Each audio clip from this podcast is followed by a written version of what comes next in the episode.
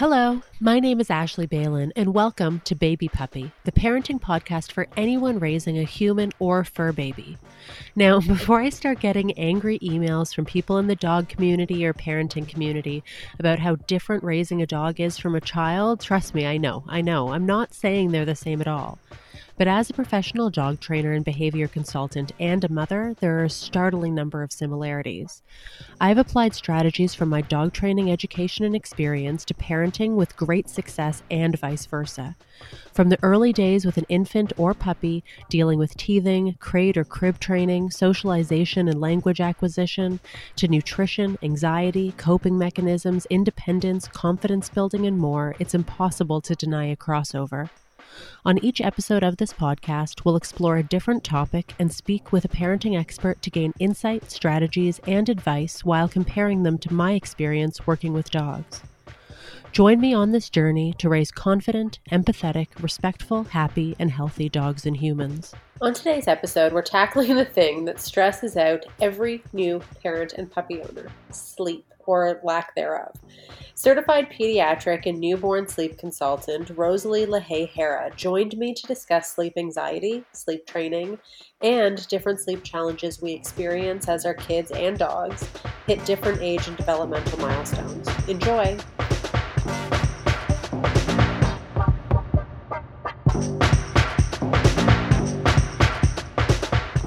Hi, welcome to the podcast. How are you doing? I'm great. How are you, Ashley? Thanks for having me. I'm good. Thank you so much for joining me today. I am really looking forward to this conversation. I have lots and lots of questions. Oh, great. I'm excited. So, why don't we just start with a really basic introduction, your name, and what you do professionally? Sure, yeah. So I'm Rosalie LaHaye Hera, and I am a certified sleep consultant. So I'm certified in both pediatric and newborn sleep. So majority, eh, sorry, primarily covering the first six years of life. I'm also certified in potty training as an additional certification to what I do. It goes really nicely hand in hand with sleep. And I have a science and healthcare background prior to getting certified and becoming a mom of two. So I've got two little girls. I've got Sophia, who's seven, and Nadette, who's four and a half. And Sophia is the entire reason I got into the sleep work in the beginning. So she was a really colicky, non sleepy baby. And she's the whole reason I got into this. But prior to this, I was in science and healthcare. And so that really drives a lot of what I do in my current work as a sleep consultant. It's so interesting because I've spoken to a, like quite a few people through this podcast that have a certain specialty in the world of parenting and you know child development or healthcare, and it seems like most of the people that specialize or consultants in specific areas had a different career previously, and then once they became parents, they ended up switching careers. Absolutely. I, I feel like a lot of the entrepreneur friends I have have exactly that same story. yeah, well, it's, yeah. kind of my story too. I started off in film and television and advertising, and then I ended up kind of abandoning that career entirely because I was tired of working 18 hour days selling toothpaste. And uh, I had just gotten a puppy and became completely obsessed with the development and training and communication with my dog. And I sold my company and started went back to school for canine behavior. So there you go. Yeah, it's just it's really interesting that a lot of people, whether they work with you know dogs or babies or animals, usually it's because of a personal experience they've had. Yeah, absolutely. And actually, we have that in common. I had a very short career in film and television, actually, a oh, long time That's ago. yeah.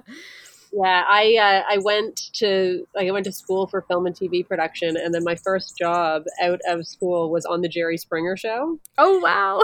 and that made me never want to work in television again. I can only imagine. yeah, it's like what you saw on the show was after the producers had calmed them down for five hours. so, and my my first job as a PA was to work in the green room with the guests, and it was it was just terrible. But oh anyway, my gosh, my journey took me to where I am for a reason, so yes. I have no complaints. Oh my goodness, what a fascinating start for you. That's amazing. Yeah, it was it definitely gave me a lot of stories. Yeah, I can. I can bet. yeah. So, just for people listening that you know might not be familiar with what a sleep consultant does exactly, can you just kind of walk me through, um, you know, what you do with with like with parents and families, and why someone might hire a sleep consultant? Yes, absolutely. So prior to becoming a parent, you know, uh, you might have a lot of preconceptions about how babies sleep. Uh, I know that I did absolutely, right? You either think, okay, you know, I, have gone through enough schooling and education and all the rest of it in my life that I'll, I'll, be able to figure out this baby sleep thing. You know, people talk about being sleep deprived, but how bad can it really be?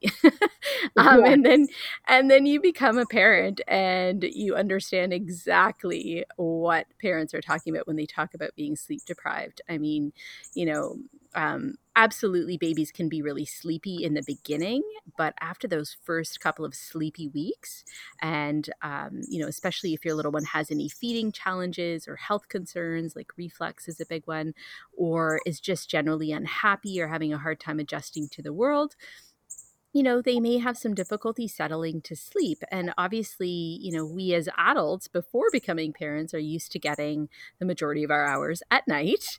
Um, and you've got this newborn who might have their days and nights mixed up because they were in the womb and, you know, haven't been reliably producing their own melatonin, the sleepy hormone yet, and, you know, has everything mixed up. And so they're just not sleeping well.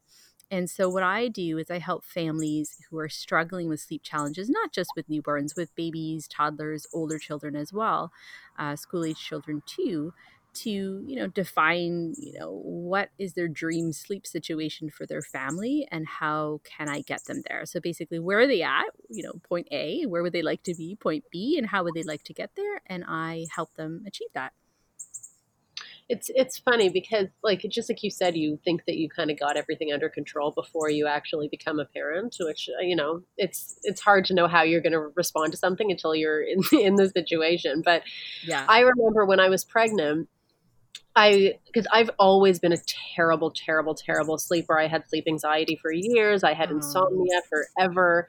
Yeah. So when everyone kept telling me that you know be prepared to not sleep, I was like, whatever, I got this. Like, you know, exactly like, right. I, yeah, I was like, I have been doing this my entire life. I can go on no sleep for days. Like I, but yeah. the difference is is the anxiety that's attached to it, mm, right? Yeah. Because for me personally, I I can stay up all night as long as I know that I have zero responsibilities. Right. But it's like the second that you have to care for another human being and you have to be concerned about the fact that they need to get a specific amount of sleep and they need to be fed and healthy and all these things. And suddenly, those times when you're awake at 3 a.m. watching my so, like, you know, my 600 pound life, it's not as exciting. no, exactly. That's right. It's a different kind of sleep deprivation. And it's interesting um, that you bring up the sleep anxiety because I have a lot of clients that go through that. And a lot of times, what that's about when you're a new parent is I'm waiting for my baby to wake me up, or I'm waiting for my yeah. toddler to wake me up. I'm expecting them to. And so I can't actually settle to sleep easily. I can't relax. And so you just have that anxiety, and it just it can cause other issues like insomnia as well, for sure. Well, it's, yeah, I mean, sleep is one of those things that new parents get the most unsolicited advice about from friends and family. And Absolutely. it's also the thing that you're constantly warned about losing the moment you decide to have a child, right?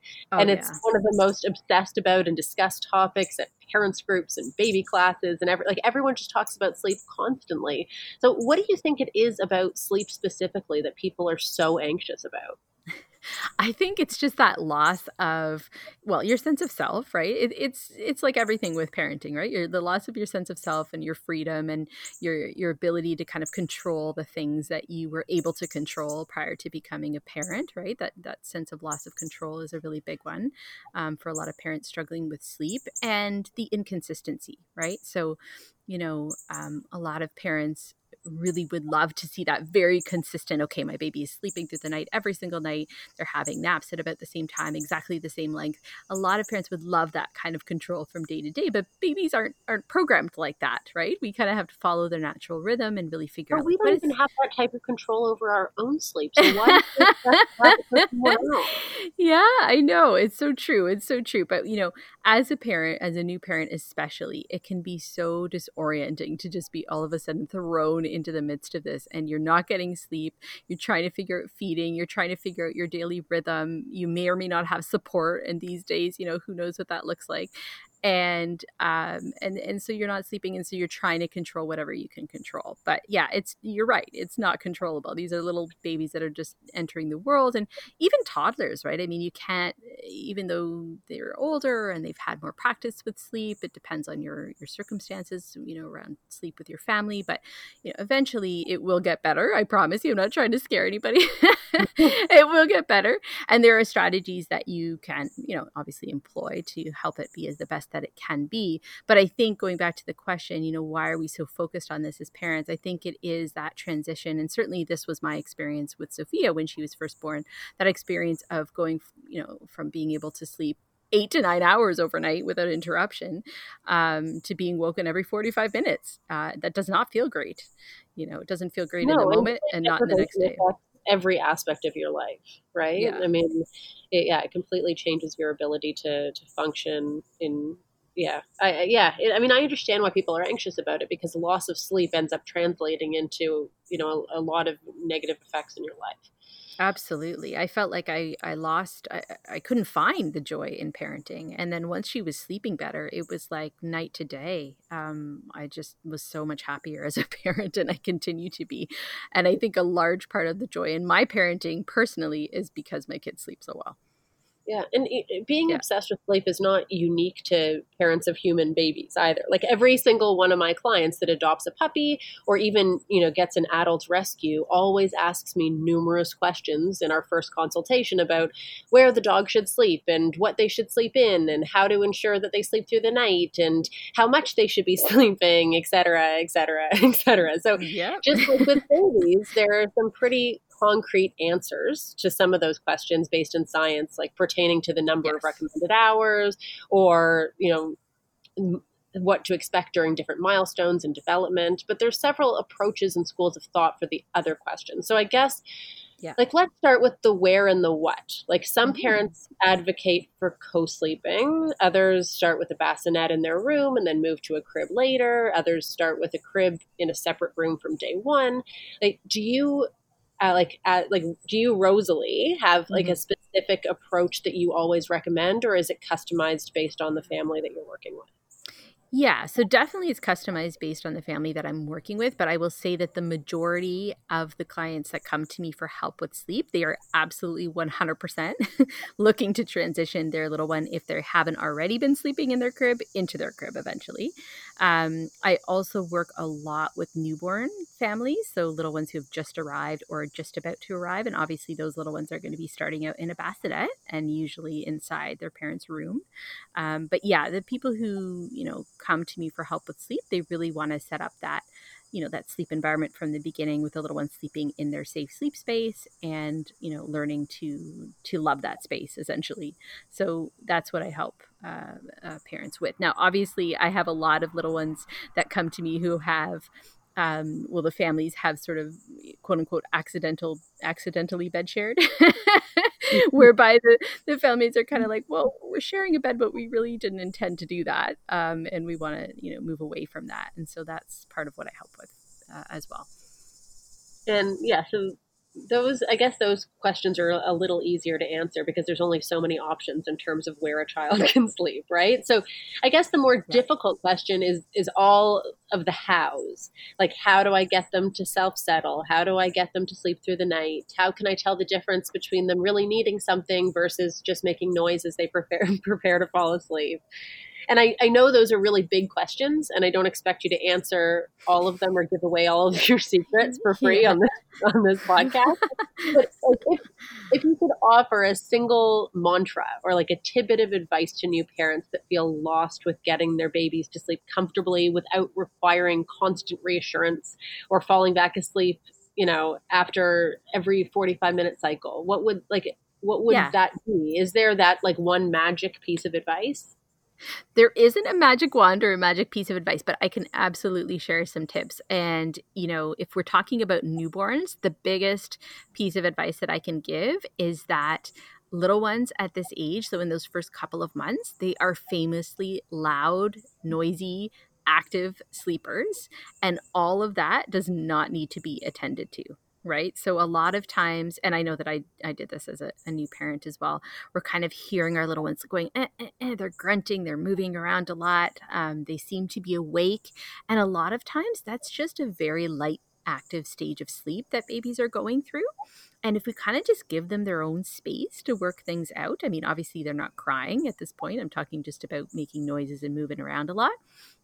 If we kind of give them that space to get used to being a little bit more independent, um, often just that alone, just giving that extra time and space when they're being grunty and noisy and active, is enough to help them along that independent journey if you're looking to build a more independent sleeper. Yeah, I remember being a new parent and I, I did the whole, you know, bassinet next to my bed thing. And every single time that my son like rolled over or made like the littlest bit of a grunt, I thought it was because he was hungry. Right, exactly. That's it. Exactly. You got it. So like every two hours, I'm taking him out of his bassinet while he's probably fast asleep and trying to, you know, give him food or offer him something. And then once he's like eaten and been stimulated, he ends up like waking up a little bit. And then and then it would take, you know, half an hour to get him back to sleep afterwards. And once I put him in his own space and I couldn't hear those little grunts or see the movement anymore, he just like magically started sleeping through the night. Yep. Yes, that that is totally the experience of so many parents yeah. with little ones. Yeah, absolutely. You move them yeah, out, I'm and you're like, oh, the one that kept him up all night. yeah. yeah. and I mean it's so hard too because uh, if especially if you're a new parent, I think if you're a second, third, fourth, whatever time parent, you're a little bit more relaxed about it. Oh, okay, I remember this, right? And and he's fine or she's fine. Um, but as a new parent, you're kind of thinking, oh, I'm supposed to do something, right? Like I need to do something for them. They're telling me something. But they might just be working through something on their own. And all that time and space has just allowed them to become more confident um, with their independence, which is amazing. You want your kids to do that, right? So yeah, exactly. Really my my approach to to dog training and well, most things in life actually is that if it's not a problem for you or your family, it's not a problem right? So, yes, exactly. Yes, but, exactly. I, like, but that being said, I'm kind of going back to the whole, you know, bed sharing versus crate well, I'm, I'm, saying crate because that's, that's my world. But like crate training and crib training is is the exact same. Yes. So like, I'm a huge advocate of crate training dogs, like especially dogs that live in busy cities, because if introduced at the beginning in a positive way, crates teach dogs how to self settle and they enforce relaxation periods throughout the day to prevent hyperarousal and overtiredness, and they allow the dog a private and safe space if they're feeling dysregulated or uncomfortable in their environment and they aid in creating a predictable routine and sleep schedule and you know, like like kids, dogs thrive on routine. So mm-hmm. now I understand, obviously, that you know children are far more nuanced than dogs. but I, but like a, a, crate is essentially the equivalent of a crib. And do you like do you believe that cribs offer a lot of those same benefits for babies? Oh yeah, Absolutely, 100%. And the other thing about cribs is that as they get older and they become toddlers, and you know, you're eventually staring down this crib to bed transition, you will be so grateful that your toddler that doesn't have a lot of impulse control is contained in their crib, right? That's one way to continue to get really good sleep is to really hang on to the crib as long as you yes, can. Sleep sacks were my best friend. exactly. And so, you know, once you do transition to a bed, the other thing that you can think about is that you can you know consider their their entire bedroom as their crib and so you can set up you know safety protocols and all of that around the bedroom in that way kind of thinking about that whole room as their crib. But really before we get to that step if we can hang onto the crib as long as we can yeah you're absolutely right. All of those advantages are there until we have to move them out eventually sadly. Yeah i know. Yeah. i wish yeah. i could have put my son in his crib forever. Yes. Yeah me too. Yeah. Yeah. Um but you know as as you're saying obviously there's different challenges as you know as your babies turn into toddlers and they approach different milestones and their sleep needs change and i guess yeah. that's when we encounter different nap and bed transitions what are some of the other common challenges that parents contact you about as their babies turn into toddlers you know it's yeah. like an ongoing joke with all parents that as soon as you found an approach that's successful for one thing, another problem arises, right?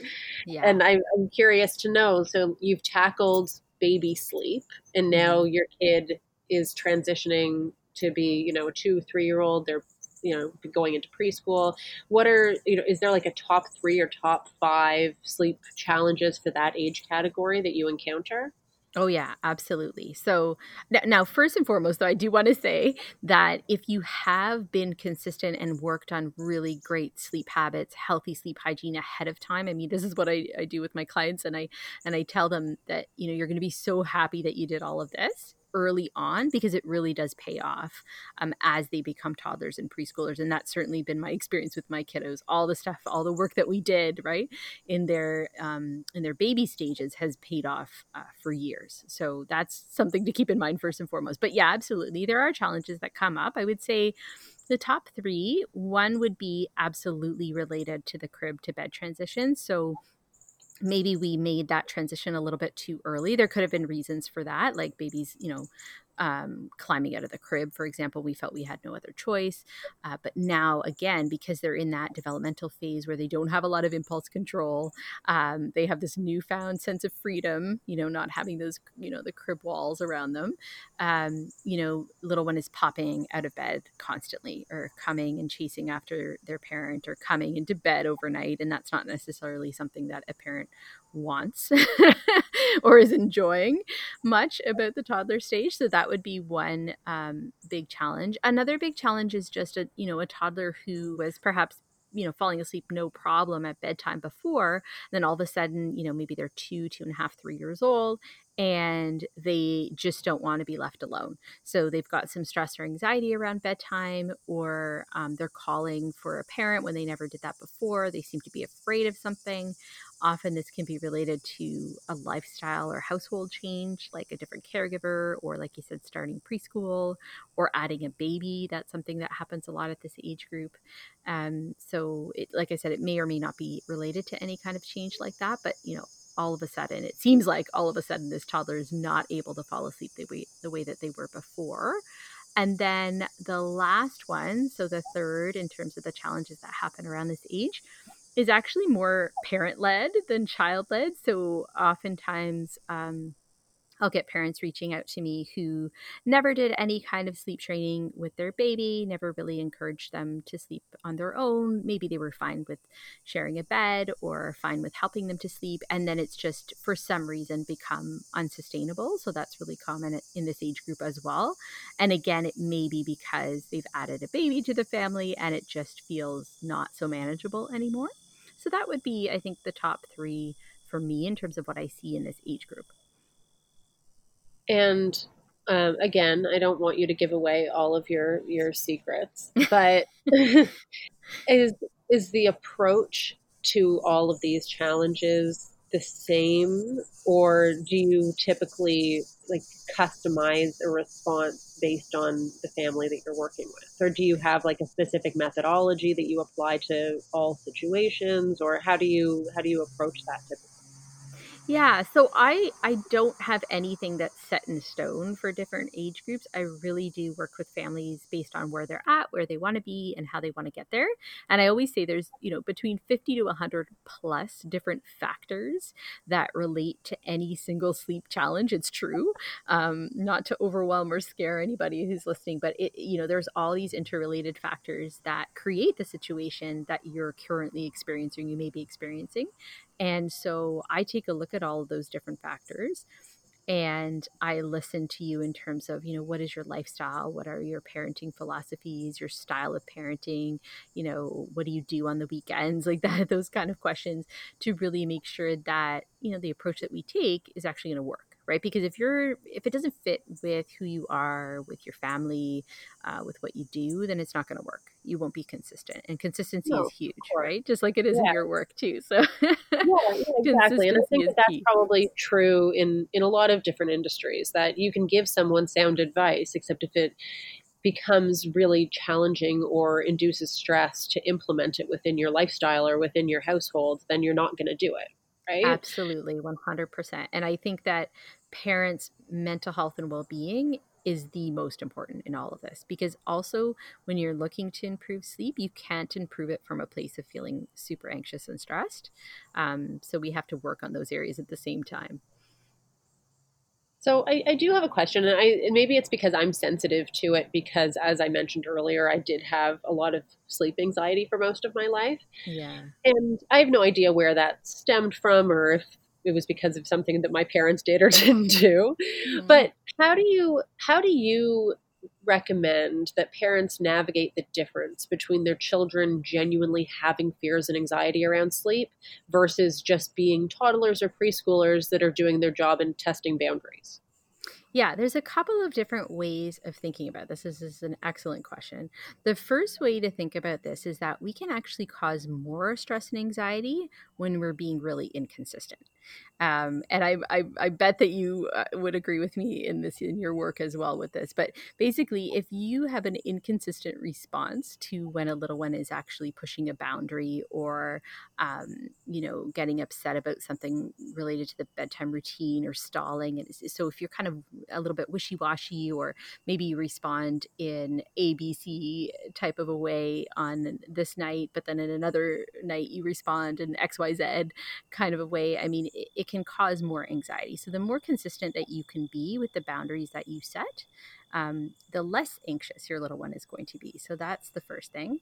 And then the second thing that I would say is always follow your instincts, right? So I really want to work with families based on their instincts and building on their parenting instincts, right? So what are you already doing to get this little one to sleep and how can we build from there? Rather than having you take this giant leap from where you are to where i might think you need to be um, you know let's talk about your instincts what you're already doing and build from there. And if you do that you know that you're going to be on the right track yeah, I think that I think that's kind of the key. The is consistency, like both for for humans and for dogs, and I think for probably everything, yes. is that if you are set up for you know if you if your expectations are firm and if you have boundaries and things are predictable, then anxiety is automatically lessened because you you know what to expect, right?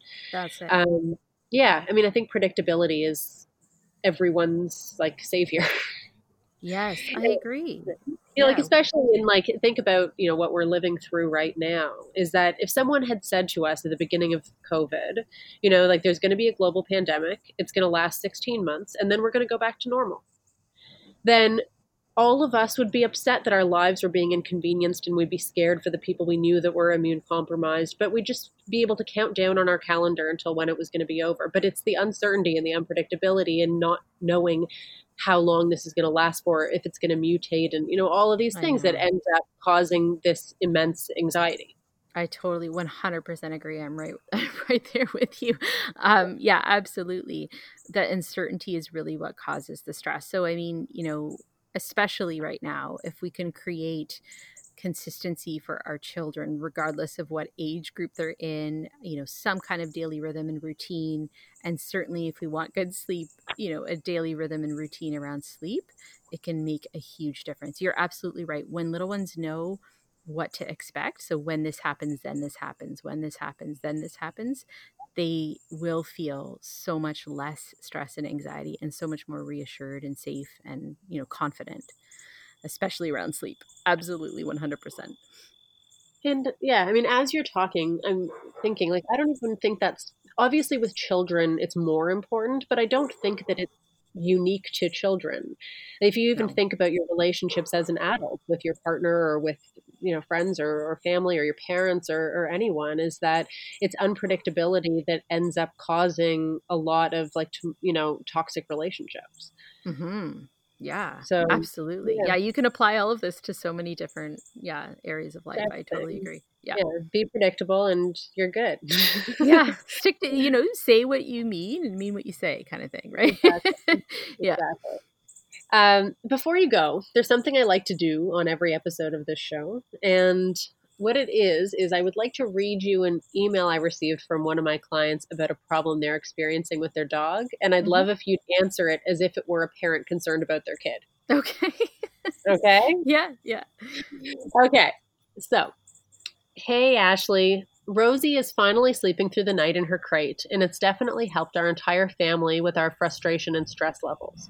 But we've noticed that since she's now getting uninterrupted and restful sleep throughout the night, she's resisting her crate time more during the day. We rely on that time, especially during COVID, to get work done at home. What do you recommend we do to ensure that she's still able to nap during the day? She's six months old now. So let's say that Rosie is one and a half, like a one and a half year old toddler slash mm-hmm. baby. Mm-hmm. She's sleeping through the night now, no problem, but now she's resisting all of her naps during the day. What mm-hmm. would you mm-hmm. recommend? Yeah. So this is where, and I don't think I've brought this up yet, I am really data driven. So I would be having this client send me data.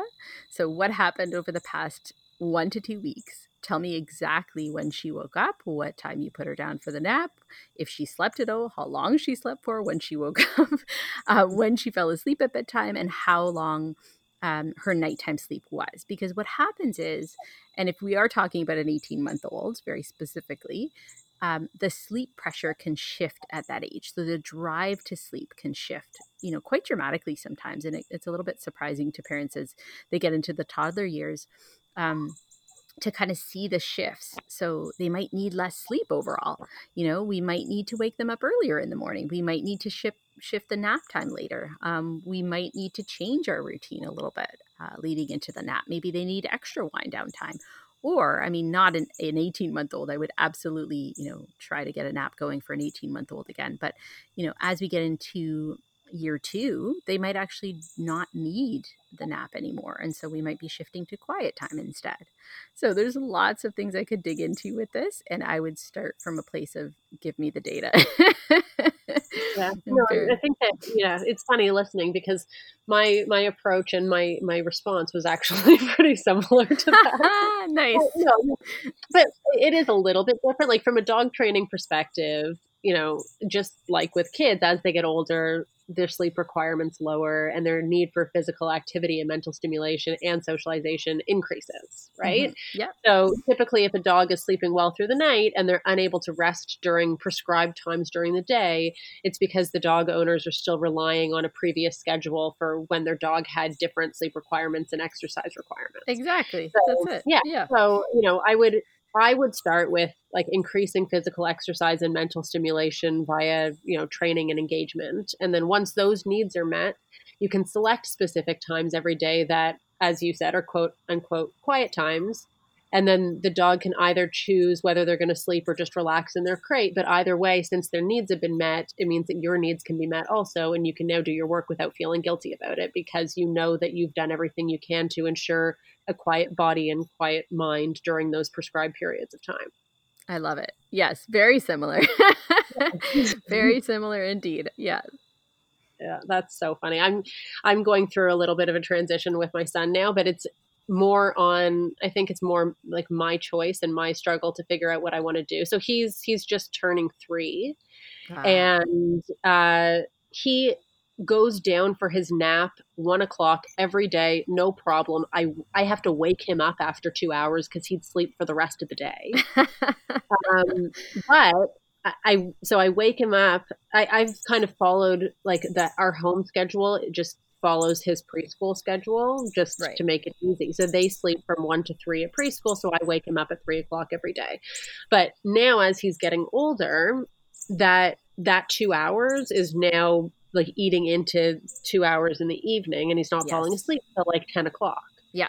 So which is fine because then he falls asleep at 10 and I wake him up at 8 o'clock in the morning. Like he, mm-hmm. once he's sleeping, it's great. Mm-hmm. But the, the I guess the question that I keep asking myself is like, do I need that two hours in the afternoon or do I want that two hours in the evening? Because yes. I, have to decide which which two hour period is more important to me. Absolutely, I love that you're asking yourself that question because that's exactly what I would say back to you. yeah, yeah. Do you want that break in the day or would you prefer to have an earlier bedtime? And there's also yeah. you know a bit of a trade off that you could do where you split the difference as well, right? A shorter nap and an earlier bedtime, but maybe not such an earlier bedtime.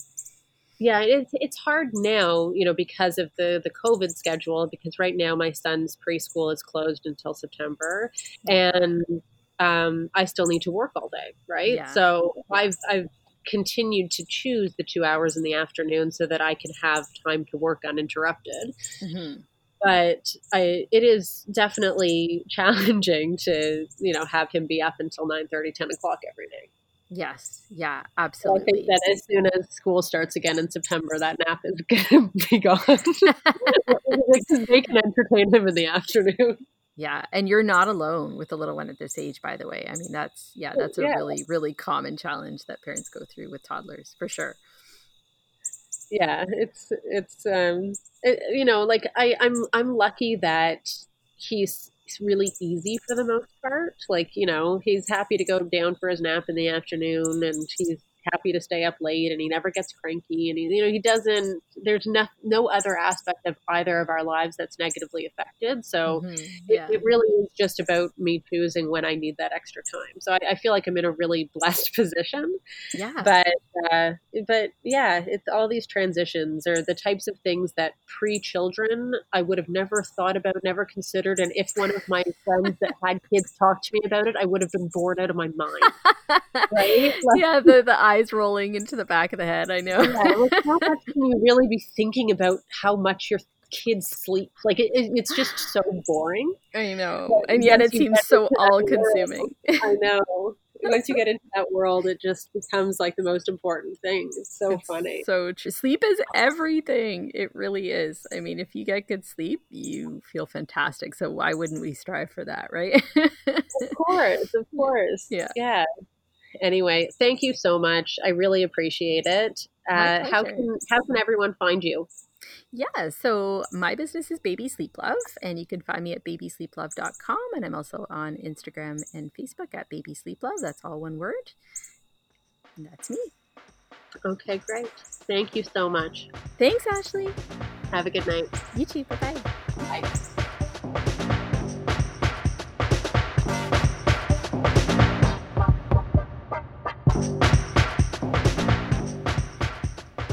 Thanks for listening. Are you looking to add a dog to your family? For a limited time only, listeners of Baby Puppy will receive 10% off our unique mutt making package. Let us help you find the right breed, energy level, and temperament for your household based on your experience, expectations, routine, and personality. We always say there's no such thing as the perfect dog, but there is definitely a perfect dog for you. If you have a question you'd like answered on the show, child or dog related, email info at meetyourmutt.com. Follow us on Facebook and Instagram at meetyourmutt, or visit the website at www.meetyourmutt.com. Remember, this podcast is just a baby or puppy, and as they say, it takes a village, so please rate and review. Happy parenting! Baby Puppy is hosted, recorded, and produced by me, Ashley Balin, production assistance by Koji Nagata, and theme song by Pink Distortion Music.